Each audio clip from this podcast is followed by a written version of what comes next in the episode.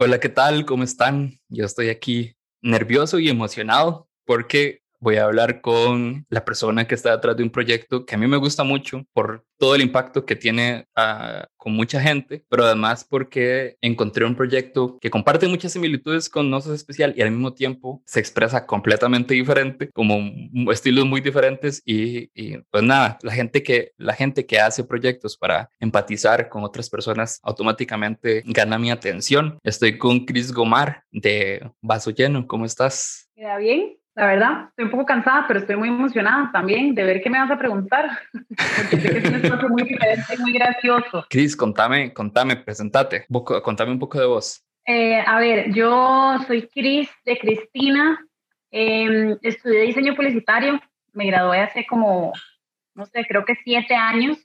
Eh, tuve millones de crisis vocacionales y existenciales mientras estudiaba, porque sentía que el diseño publicitario como que no me no era suficiente. O sea, era que no era suficiente. Había un montón de huecos ahí, como más de propósito de vida.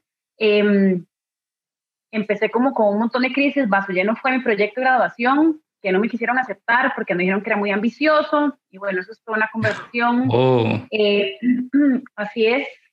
Eh, a los 20 años tuve un ataque de alma. Yo no era asmática y ahorita digo, fue un ataque de pánico, 100% fue un ataque de pánico. Y ahí como que empecé a trabajar muchísimo en todo el tema y, y, de evidenciar la importancia de la salud mental, ¿verdad? Pero realmente, imagínate que mis primeras ideaciones suicidas fueron cuando yo tenía 14 años.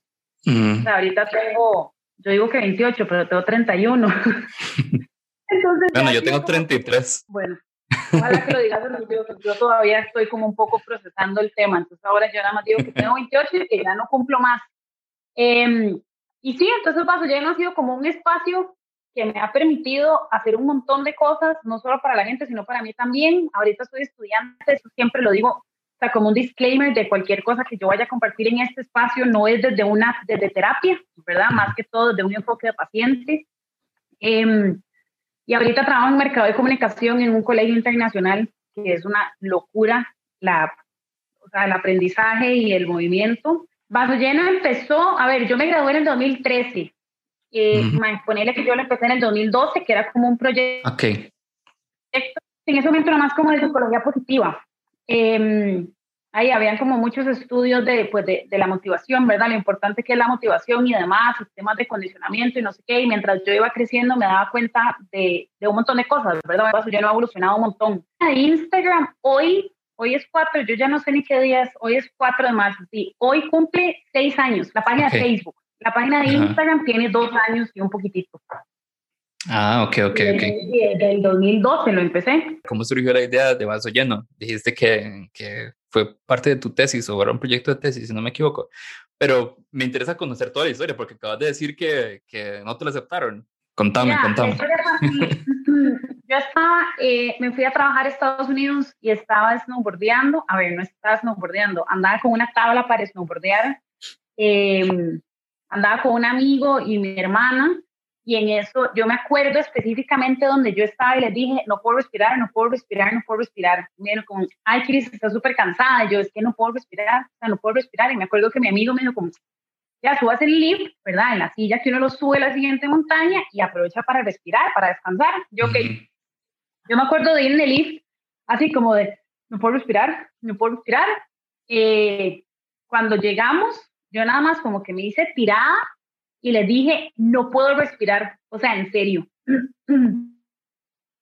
como que me dio mucha risa porque era mi hermana y un amigo y reaccionaron exactamente igual como si hubiera sido mi mamá. Entonces el mae fue como, no, no, que hay que hacer, que hay que hacer de la ambulancia, eh, un doctor, un médico, esta vieja se va a morir, ¿verdad? Y mi hermana como, madre, tranquilo, hablemos con Chris, ¿verdad? Busquemos ayuda. Entonces llegaron con unos paramédicos, me dijeron que, o sea, que, que ellos me podían bajar en camilla para que me revisaran abajo ya como que gente profesional. Fue súper gracioso porque fue la única vez que bajé como por las montañas, las Double Diamond, ¿verdad? Que son como las más bajadas. Era la única forma que yo pudiera bajar por ahí. Entonces me bajaron en camilla, yo obviamente más iba como bajando en camilla así, como una cosa de oxígeno y levantaba la cabeza. Yo decía, ¡mal, esto es increíble! Mientras estaba teniendo esto, ¿verdad? Entonces cuando llego abajo, llega la ambulancia, primera vez en mi vida, estoy como con un paramédico que me esté revisando, me hacen como unas cosas de respiración y me dicen no tenía nada de oxígeno en los pulmones y, y no me podían dejarme ir. Entonces me dan una bomba, eh, me monto yo en la ambulancia, además cuando yo soy muy nerviosa, hablo demasiado y a veces me pongo graciosa. Entonces como que yo iba en la ambulancia, de aquí íbamos al doctor y yo les decía, bueno, ¿qué tal? Aquí van a, ver, van a ver doctores como de Grey's Anatomy, ¿qué? O sea, para ver si me para ver si me peino, no sé qué, y lo más, más, pero fue, o sea, en ese momento, Diego, te lo juro que tenía seis parches en el pecho, eh, tenía una cosita aquí para el oxígeno y otro respirador aparte, eh, el cosito que me pone en el dedo, me hacían pruebas de sangre, yo decía, Mike, ¿qué está pasando? Y, y mientras todo eso, mi cuerpo es como de, hable demasiado, ¿verdad? Yo no podía hablar porque tenía la mascarilla, pero yo intentaba hablar. Eh, ya me revisan y demás, yo estuve en el hospital como tres, cuatro horas internada, tal vez. Ellos necesitaban esperar a que mi, para que mis pulmones, digamos, como que se establecieran. Entonces ya salgo, me quedé como, pues fue muy raro porque después de eso, así como dos semanas, me dijeron que mi cuerpo necesitaba volver a, a, su, a su punto normal entonces, que yo iba a notar ciertas cosas porque mi cuerpo no estaba produciendo la misma cantidad de oxígeno. Entonces, te lo juro que yo trabajaba en una tienda y era como el vuelto de, o sea, me pagaban con 20 y el vuelto eran 5 dólares y yo me quedaba así. ¿Cuánto es el vuelto? Y agarraba la calculadora. O sea, como que me empecé a dar cuenta de un montón de cosas de verdad que yo no estaba maquinando igual.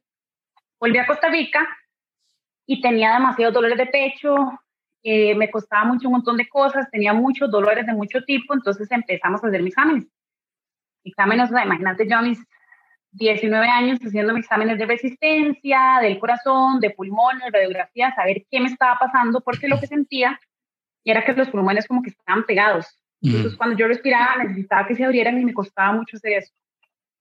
Y después me hacen exámenes, exámenes, exámenes, mi familia obviamente muy preocupada y no sale nada. Entonces, básicamente el doctor me dijo, ay, querida, ¿y vos que sos muy estresada? y ¿para qué? ¿Verdad? O sea, yo era súper estresada, eh, era muy colérica, o sea, muy, muy brava, y como que explotaba mucho con las cosas, me costaba un montón, era súper insegura, ¿verdad? Ven como un montón, un montón de cosas. El doctor además súper ignorante me dice, ¿y qué estudias? Y yo, diseño publicitario, ah, pero si esa carrera es divina, en esa carrera no hay ningún tipo de estrés. Yo sí, yo me duermo a las 5 de la mañana y me despierto a las 7. Eh, em, entonces el, el, doctor básicamente me, me amenazó de que, de que yo le estaba, o sea, la parte mental era demasiado fuerte, o sea, estaba muy mal y mi cuerpo no le estaba aguantando. Entonces mi cuerpo, la forma en la que pegaba gritos de póngame atención eran dolor de cabeza, gastritis, colitis, me dolía mucho el pecho, se me caía el pelo. Aquí tenía un hueco, todavía tengo ahí como que tenía un hueco, te lo juro. O sea, completamente calva de lo que se me caía el pelo, se me descarapelaban las manos, se me caen las pestañas, o sea, tenía como un montón de cosas de estrés. Entonces el doctor me dijo, mira, querida, o sea, si seguís así, en 10 años te vas a ver más vieja que tu mamá, o sea, tu cuerpo no va a aguantar. Entonces fue como, ok, entonces yo empecé en un proceso, en ese momento no estaba con, con terapia psicológica, de hecho, empecé como con un proceso a ser más, o sea, respirar, de verdad respirar, a que cuando alguien me enojaba, decir, ok, cuánto puedo, ¿verdad? Porque me daba cuenta que me daba cuenta, me daba cuenta que mi cuerpo no aguantaba lo que yo le estaba metiendo.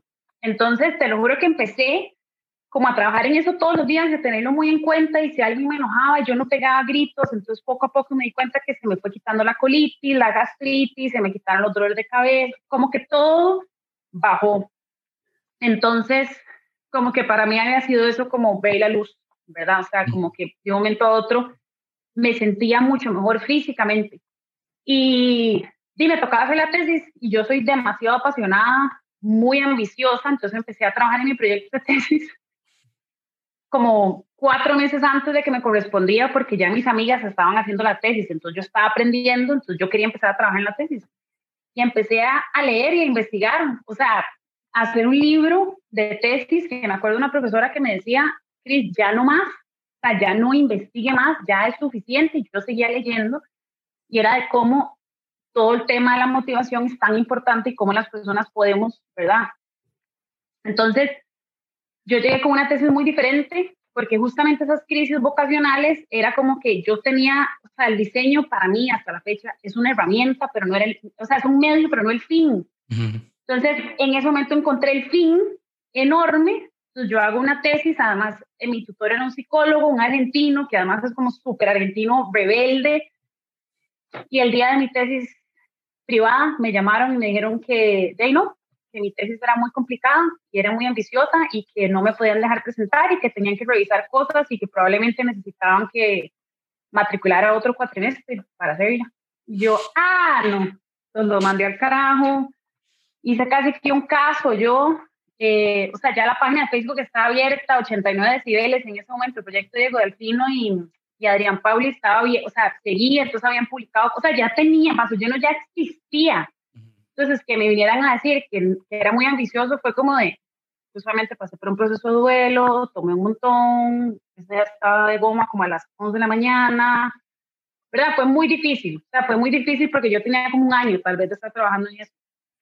Y lo mandé al carajo y arreglé las cosas, presenté mi tesis, muy desganada, no quería ir a mi graduación y me costó mucho aceptar eso, pero de aquí estoy.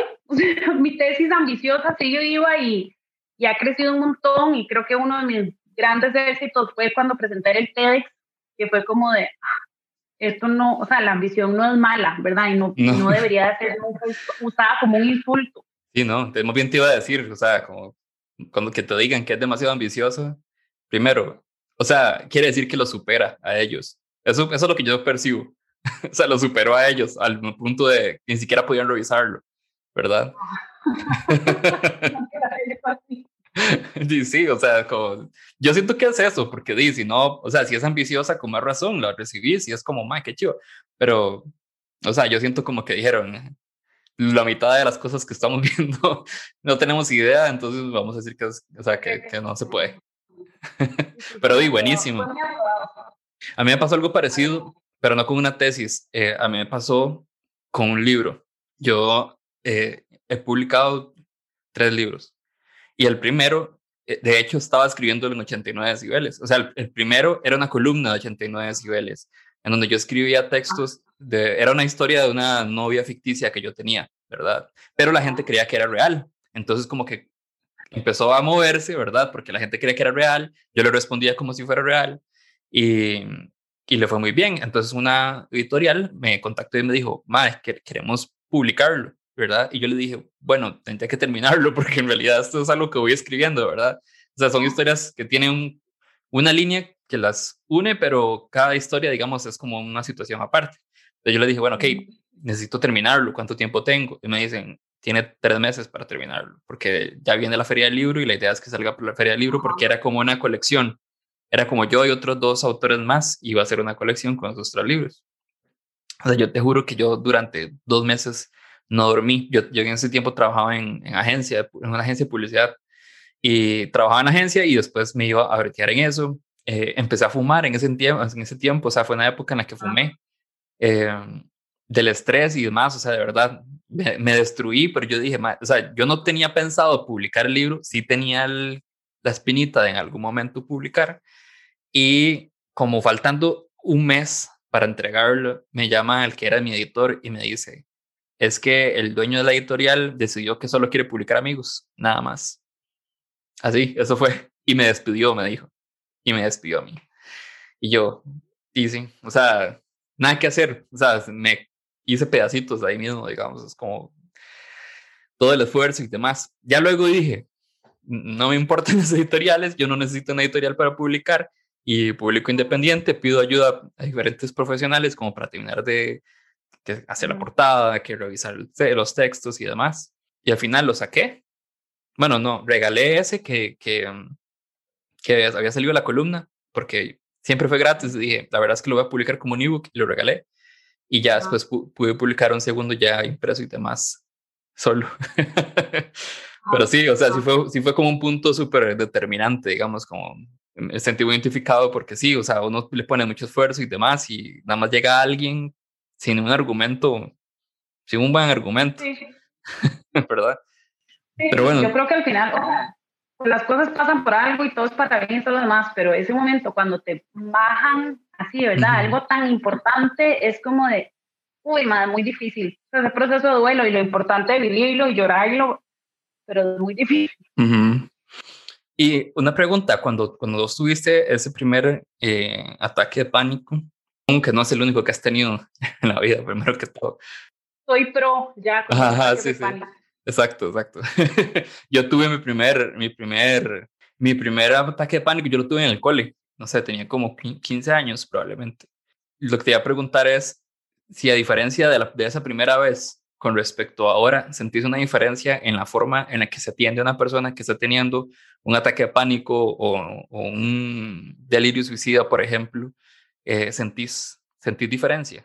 Mira, es que realmente yo supe que esto era un... A ver, para mí fue un ataque de pánico, ¿verdad? Había todo un tema ahí, historia mucho más grande, ¿verdad? Realmente qué era lo que estaba pasando en mi cuerpo. O sea, resulta que yo un año antes de ese ataque de pánico estaba en Colorado también, me caí, snowboardeando, y me golpeé el pecho. Entonces, resulta que las, las tienen como un cartílago y el cartílago se inflamó.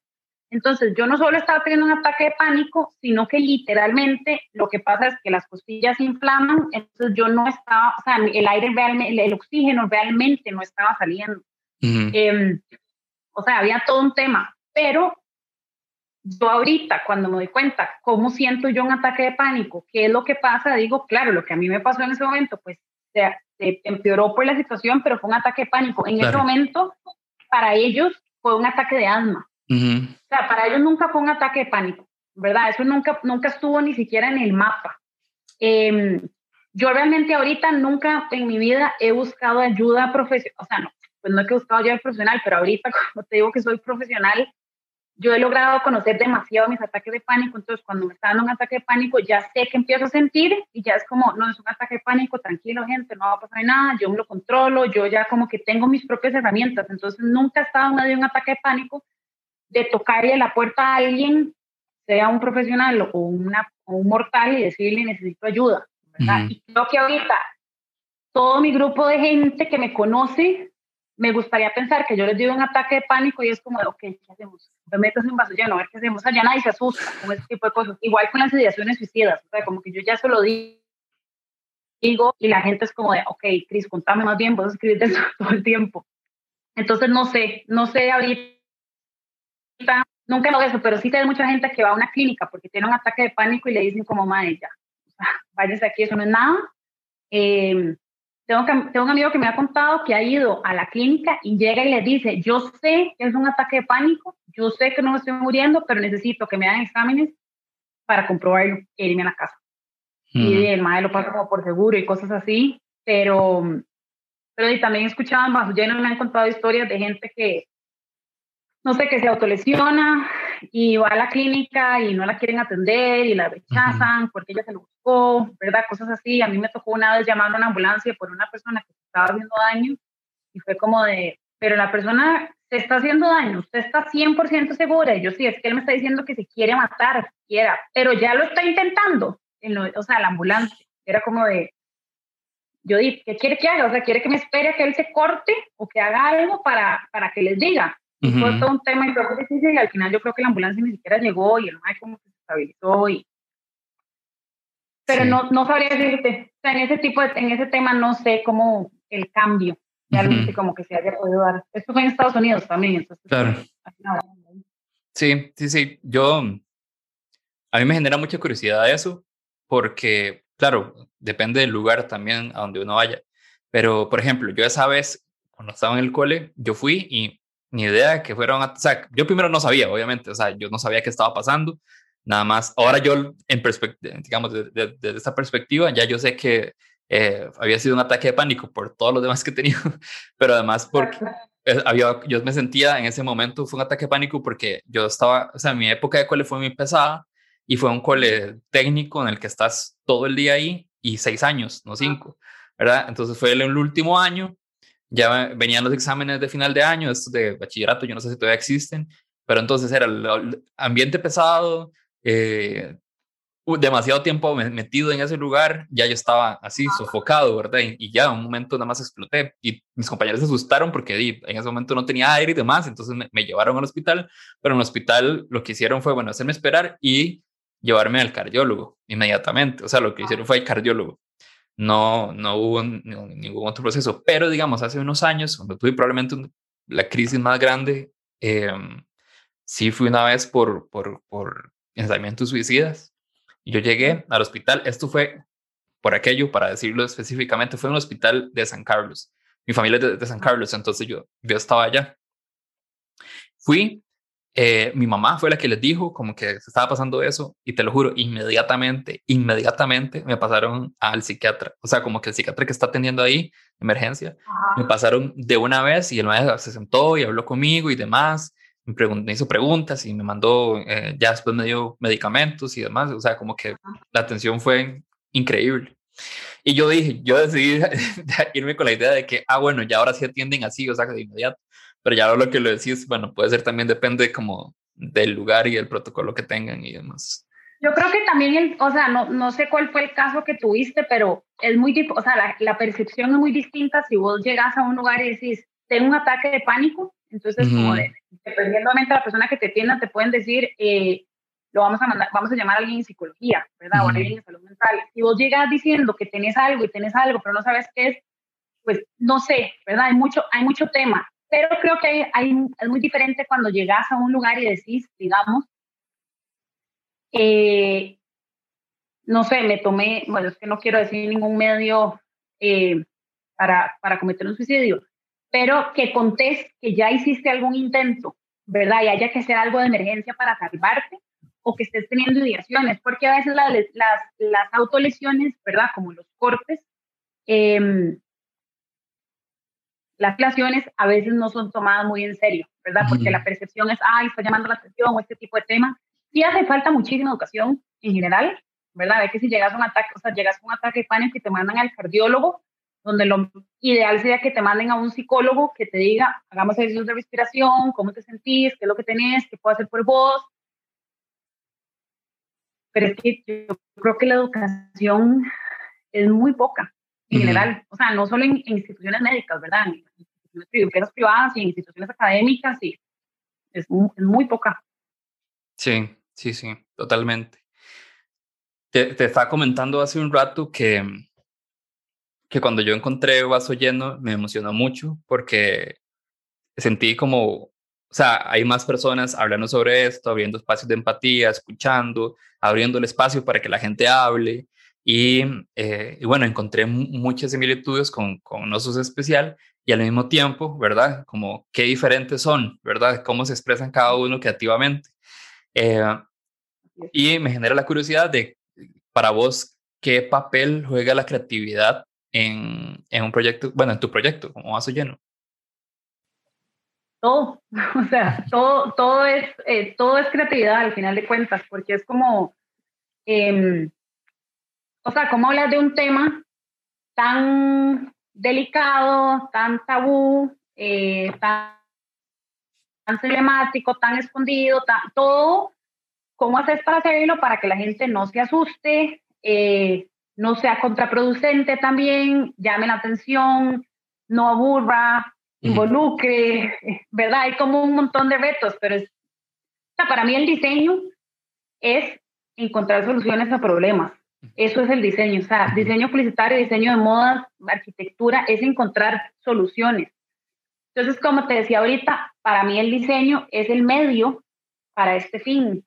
Entonces, ha sido súper interesante ver cómo, y como ahorita me lo estabas diciendo, lo que a mí más, y se lo digo a mi jefe actual, lo que más me gusta a mí de es que yo no tengo jefe, ¿verdad? Entonces yo puedo meter ahí la pata y no pasa nada. Y hace unos meses subí una publicación, me mandaron al carajo, fue muy fuerte todo lo que pasó con temas femeninos y lo eliminé. Me quedé con un ataque de pánico en mi cama viendo un programa pésimo eh, y ya, y lo eliminé y no pasó nada. ¿verdad? Entonces es muy chido porque puedo estar probando siempre, haciendo cosas como de prueba de error, esto funciona, esto no funciona, la gente reacciona. A veces pienso en toda una campaña y a los las tres veces después de publicarles como, sí, no, o sea, esto no está funcionando. Entonces, la creatividad, eh, o sea, para mí, la creatividad es todo en el mundo, ¿verdad? O sea, en, todo lo que haces, en cómo hablas y en cómo mandas un correo y todo es así. Pero en un tema como la salud mental es espectacular, porque entonces esa, ese vínculo que necesitas lograr con la gente y esa confianza y que las personas realmente digan aquí yo me siento bien y, lo logras con la creatividad. Si no, la gente se aburre y se va. Y ese es como el valor agregado que creo, no, o sea, pues no tengo tantísimo conocimiento, pero creo que ese es un valor agregado que tienen nosotros llenos, ¿verdad? Son formas muy creativas de abordar temas desde otro enfoque, pero, o sea, con el mismo fondo, pero con forma distinta y muy innovadora también. Sí, sí, sí, totalmente. Y vos sos, bueno, primero, vos tenés reglas, o sea, para los espacios, como abrís el espacio para que la gente hable y cuando comenta y demás, tener reglas. Yo creo que no. Yo tengo una, yo tengo una. o sea, como el espacio es de empatía, ¿verdad? Y es de, tratar de entender a la otra persona y demás. Si el comentario es de esas personas que llegan y, o sea, todo bien, yo entiendo que tratan de ayudar, pero trato de que el espacio siempre esté como que se mantenga dentro de esa empatía y de escuchar y apoyar y demás. Pero hay mucha gente que, que llega y que le, le, dice a la gente qué hacer, ¿verdad? Como, no sé, eh, para dar un ejemplo, que hoy publiqué justamente un mensaje anónimo de alguien que decía que tenía 25 años y que todavía la mamá le manejaba el tiempo, ¿verdad? Ajá, Entonces como que había gente que le escribía como, de váyase, váyase de ahí, no sé qué, bla, bla, bla. Todo bien, o sea, todo bien. Yo entiendo de dónde viene eso, pero, pero el espacio no es para decirle a la gente qué hacer en ese, o sea, nadie está pidiendo una solución, está pidiendo que lo escuchen, ¿verdad? Que le abran el espacio y demás. Entonces esa es mi única regla. Ah, hay gente, y estoy diciendo algo, algo que viene con una buena intención, pero han habido mensajes como, así como críticas, por ejemplo, gente que critica el mensaje que está ahí, yo, bueno, que no, esto no, esto no lo voy a aceptar y demás. Así sí, así tiene, a mí me ha costado mucho, te lo juro, o sea, yo con mi trastorno de ansiedad, lo estoy trabajando con mi psicóloga, es eh, cómo no ceder, ¿verdad?, ante lo que las demás personas piensen, porque además hablando, o sea, te lo juro, digo que yo paso, un amigo me dice que a mí me da miedo la policía de psicólogos, porque me da miedo todos los días que me llamen y me digan, lo que estás haciendo es prohibido, entonces yo como que aclaro, digamos, por todos lados que yo estoy estudiando psicología, eh, si ves, digamos, terapia y la biografía dice es un espacio libre de juicio y lleno de empatía. Em, entonces, ahorita que me decís eso, digamos, ha sido muy gracioso, porque cuando hago preguntas o cuando publico preguntas, yo sí las filtro. Porque de vez en cuando, ahorita que estoy haciendo muchos ejercicios para hombres, me ha costado mucho. Eh, Te fijo. Seguro por decirlo, me van a atacar un poco, pero me ha costado mucho en las mujeres eh, como, me ha dado a mí también, o sea, te lo juro que yo no sé por qué, o sea, no tengo ni idea por qué, pero el tema que a mí más me interesa en la salud mental es el de hombres, tal vez es porque es el más difícil, pero me encanta. Y un día después puse esto y una muchacha me responde y me dice que yo soy una machista porque le estoy excluyendo y fue como de, entonces por eso te decía que lo estoy trabajando con mi psicóloga, fue como de pedirle disculpas o decirle, yo no soy machista. O sea, el hecho de que a mí me interese más un tema a ver, si mi interés es eh, el, el, TEA, eso no hace las personas que no tienen TEA excluidas, ¿verdad? Y en ese, ahí puse como el ejemplo. Si a mí el tema que más me interesa trabajar en salud mental es la población LGTBI, eso no me está haciendo que estoy excluyendo a las personas heterosexuales. Entonces, con las preguntas como que a veces las filtro. En publicaciones nunca ha pasado nada. Y de vez en cuando, cuando alguien hace una pregunta, alguien le responde. Cuando son como a mí de, de, ay, es que usted no sé qué, no sé qué, alguien le responde como Cris, siempre deja claro que no es psicóloga, eh, ese es un espacio no sé qué, hay gente que le responde, entonces yo ya como que ni siquiera me preocupo. Yo lo que, lo que, lo que hice, digamos, como, son decisiones que uno toma como para saber cuál es la línea de contenido que uno publica, pero yo sí decidí, por ejemplo, tratar de no, o sea, como yo nunca doy consejos.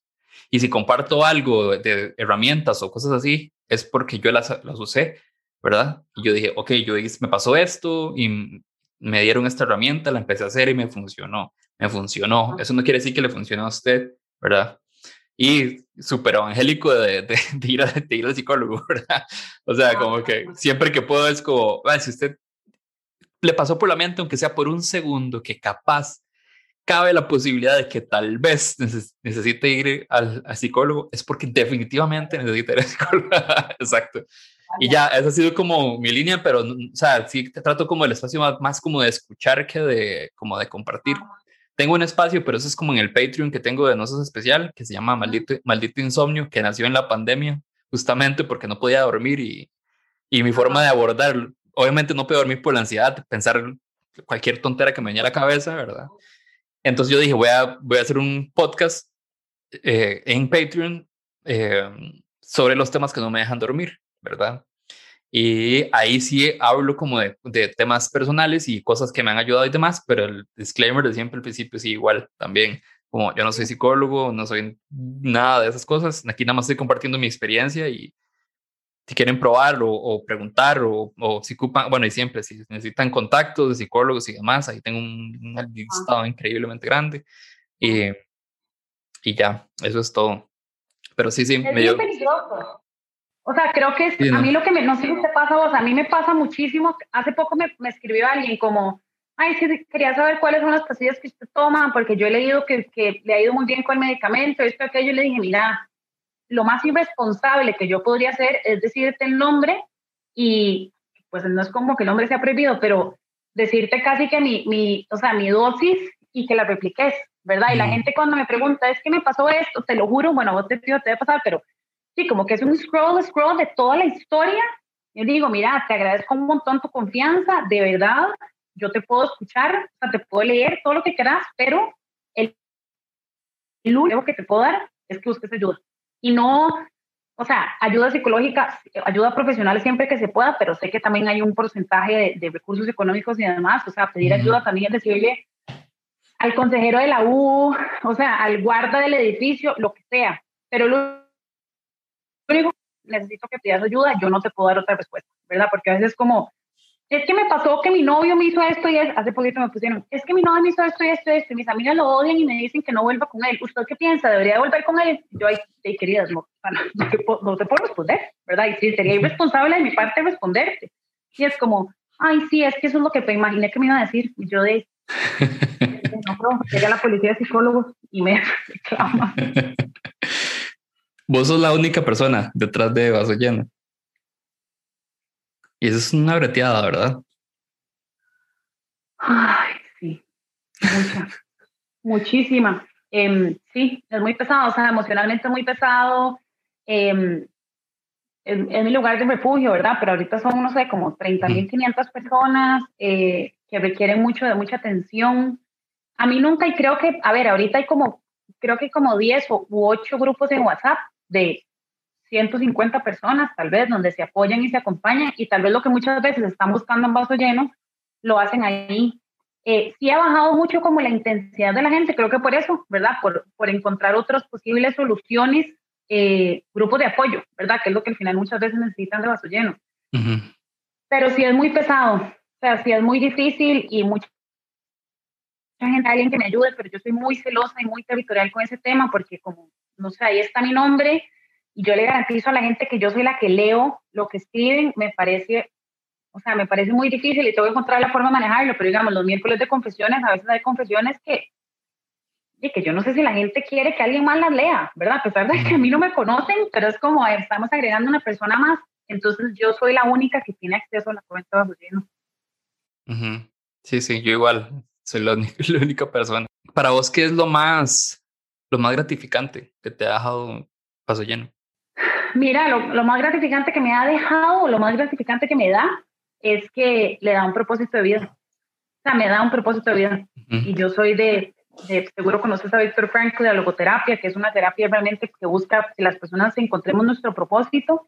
Em, y yo creo que el tener un propósito que, o sea, ese sentido de vida, como que siento que me encarrila muchas veces y me hace escoger otro tipo de, literatura que leer y otro tipo de películas y otro tipo de espacios y incluso, o sea, gente, ¿verdad? Grupos sociales que es como, mira, ya no, o sea, vos no has alineado a esto que yo quiero.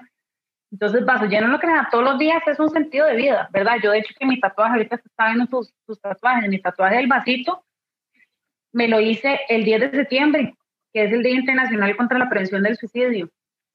Entonces, como que me da mucho propósito a la vida y eso es algo que yo creo que es un privilegio y una bendición. Eh, a ver, no sé, 24 años, ¿verdad? Ni siquiera se dedica a pensar en eso. Se te cortó un toquecito. Eso sería, nada más. Por eso dice silencio, pero eso que se, se, cortó un toque, pero ya.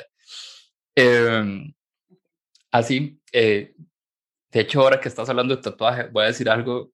Ahorita te voy a contar una historia sobre un tatuaje que tiene que ver sobre esta pregunta. Un proyecto como Vaso Lleno requiere de poner mucha atención y escuchar muchísimas historias, como vos decís, o sea, son, bueno, y más Vaso Lleno, que tiene bastantes seguidores, son historias de historias y bueno, uno ve algunas además, o sea, como estás diciendo, dos filtrazos, o sea, que uno solo ve una parte de eso. Y obviamente esa apertura para, para escuchar es, es pesado, ¿verdad? O sea, no sé si a vos te pasa, pero a mí me pasa. Eh, tengo el espacio de mensajes anónimos, pero también hay gente que me escribe a mí, o sea, como que me escribe por mensaje privado para contarme cosas que no van a ser publicadas, pero que eh, pues me comparten su historia. A veces incluso me dicen, ni siquiera, ni siquiera hace falta que me, que me respondas, ¿verdad? Es simplemente que sentí que había un espacio para, para compartir. Y entonces es una mezcla rara, es una mezcla extraña como de, siento, o sea, me halaga saber que la persona siente en mí ese espacio para compartírmelo y al mismo tiempo es como bastante información, ¿verdad? Uno, obviamente uno va aprendiendo, pero ¿a vos te pasa? Eh, sí, todo el tiempo. Eh, lo que pasa es que, ¿sabes qué te iba a contar? Yo, ah, no me acuerdo cuánto, en el 2000, ¿qué año estamos? 2021, en el 2016, eh, yo empecé como a acercarme más al miedo, como, o sea, como a descubrir de dónde venía el miedo, ¿verdad? ¿Qué me produce a mi miedo?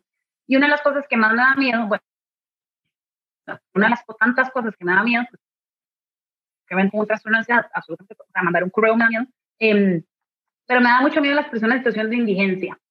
Entonces me di cuenta que la forma para enfrentar ese miedo era acercarme y conocerlo y decir, ¿realmente me da miedo la gente que está en situación de calle o es algo que me ha infundado el mundo y, demás? Y hice, pues convoqué a una gente, hice un grupo para hacer las actividades que se suelen hacer con la problemática de calle y me enamoré. Entonces, como un año después, fundé una a la mano con la calle, en la que trabajamos con problemática de calle, y ahí es donde me ha tocado sentarme, hay una de las tantas historias, pero estar sentada con una la sabana y decirme, como Cris, es que, que le voy a contar algo, ah, es que di, yo nada maté un mae. Y yo, ah, bueno, di, ok. ¿Y qué pasó? Me decía, yo nunca le he contado esto a nadie. Y yo, bueno, di, estás en un buen lugar, contame. ¿Verdad? Y toparme, me acuerdo una vez así como por la casa, por, ¿cómo se llama? Llevar Antique, que estaba como en la, al frente de la gasolinera y llega una, un mae y me empieza a hablar y me dice, estoy saliendo de la cárcel, yo a las 3 de la mañana de fiesta, y yo, Claro, y cuénteme, ¿por qué te la cárcel? Ah, es que yo maté a un mae. Y yo, ah, ¿y por qué mataste al mae? ¿Quién era? Era un policía. Y yo, ahí no, cartón lleno. Obviamente, mataste a un mae, era un policía, te iban a meter a la cárcel. Y empecé a hablar con él y él, digamos, este caso específico me dijo que, pues que él estaba con un amigo, llegó un policía, los llegó a regañar, a insultar y lo que sea, el policía golpeó a su amigo, él lo defendió y pues el policía se cayó y se golpeó la cabeza.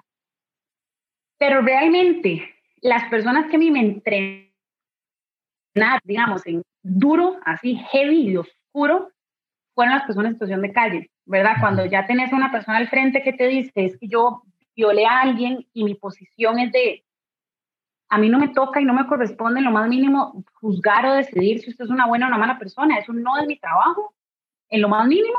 Entonces, a partir de todo esto fue como que a mí se me grabó tanto esta empatía que tengo ahorita de que alguien me puede llegar a contar lo que sea ¿y por qué pasó eso? Contame y converso, ¿verdad? Entonces en vaso lleno como que me ha pasado muchísimo, em, pero como lo dijiste ahorita, yo creo que ya he aprendido y he escuchado muchas historias y me he dado cuenta también cómo físicamente a veces como de, hoy no puedo responder, ¿verdad? Y a veces tengo mensajes, bueno, no miles, pero cientos de mensajes en, eh, no respondidos porque no emocionalmente no estoy lista para hacerlo. Entonces lo escojo muy bien cuando lo voy a hacer.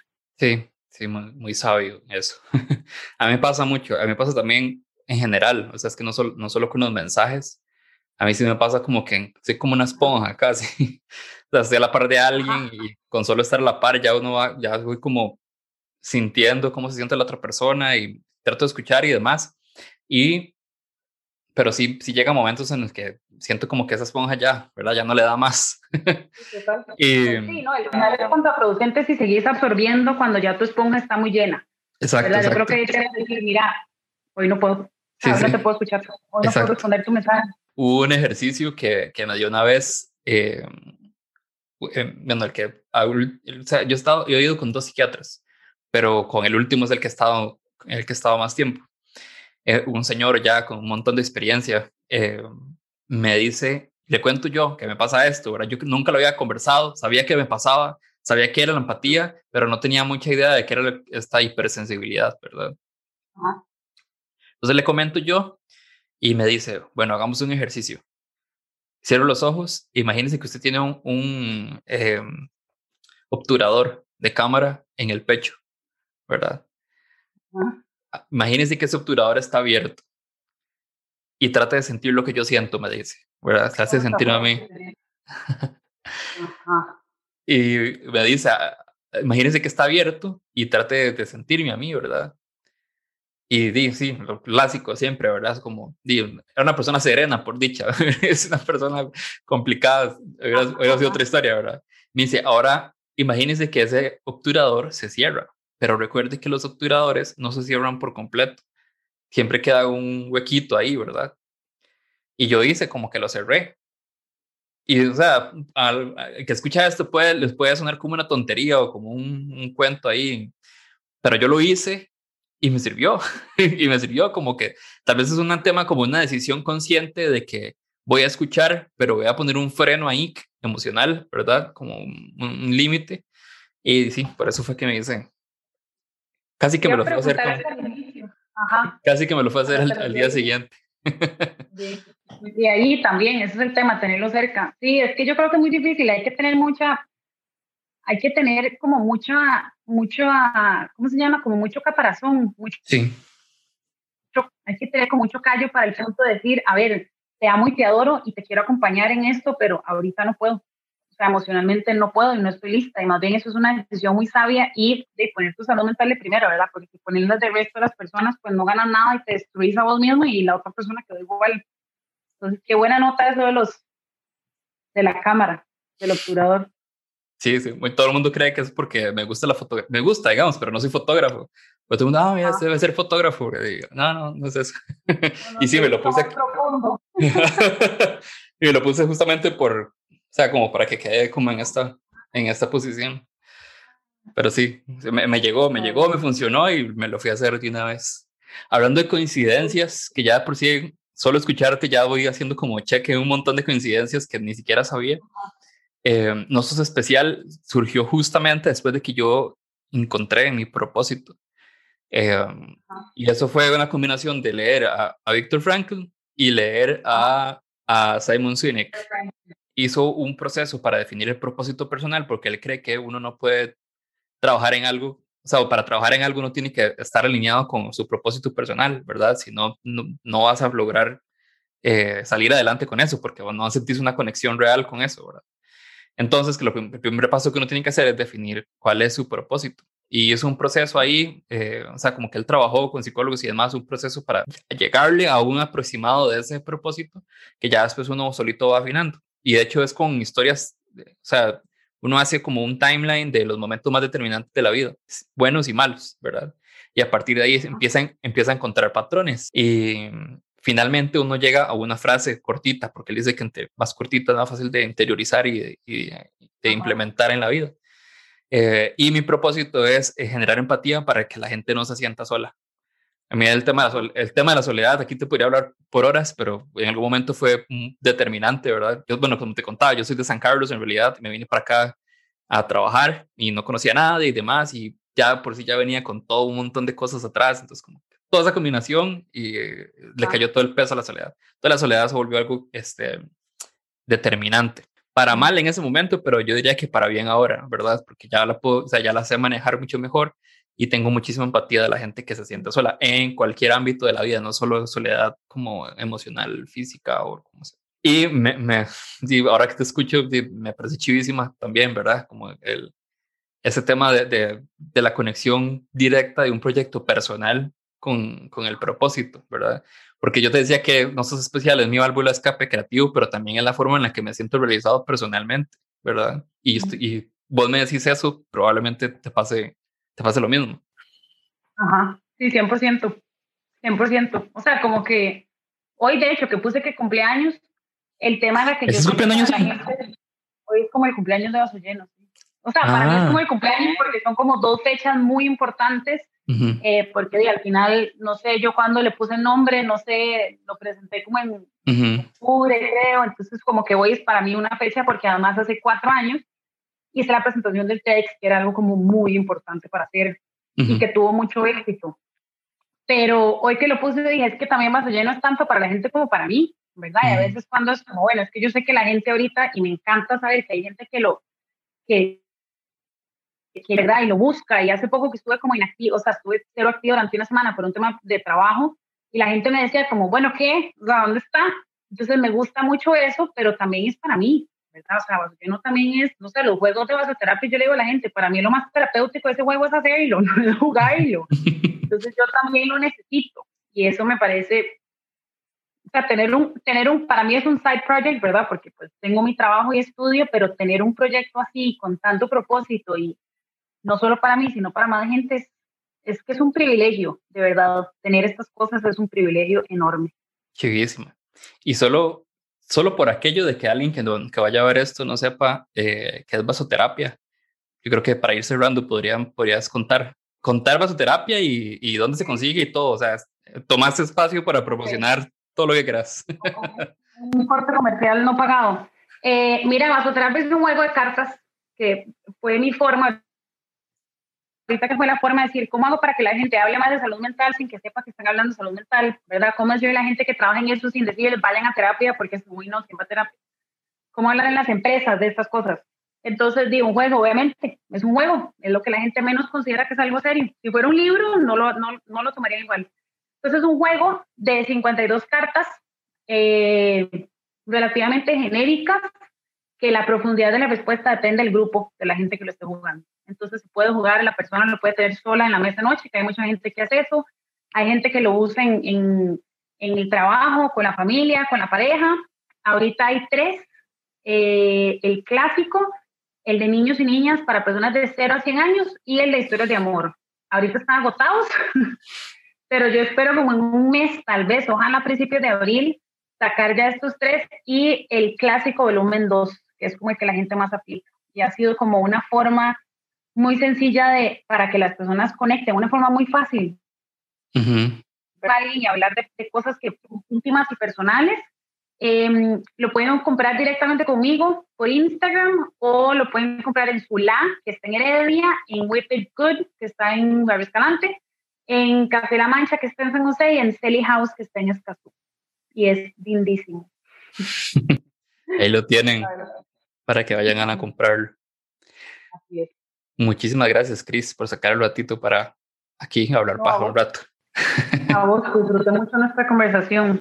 Qué bueno, qué bueno, me alegra. Yo, yo también, yo también. O sea, me gusta poder intercambiar eh, experiencias con gente que, que anda ahí por ahí, por el mismo, por el mismo camino, con, con las mismas ganas de hacer cosas porque les nace y porque le mueve y no solo por, por plata, que sí, la plata sí es necesaria, yo sé, es súper importante para muchas cosas, pero que ve más allá de eso y, y, ah. que usa su creatividad y su empatía para proyectos tan chivos como, ah, como Vaso Lleno. Mm, igualmente. Bueno, chao, Cris. Chao, gracias, nos vemos.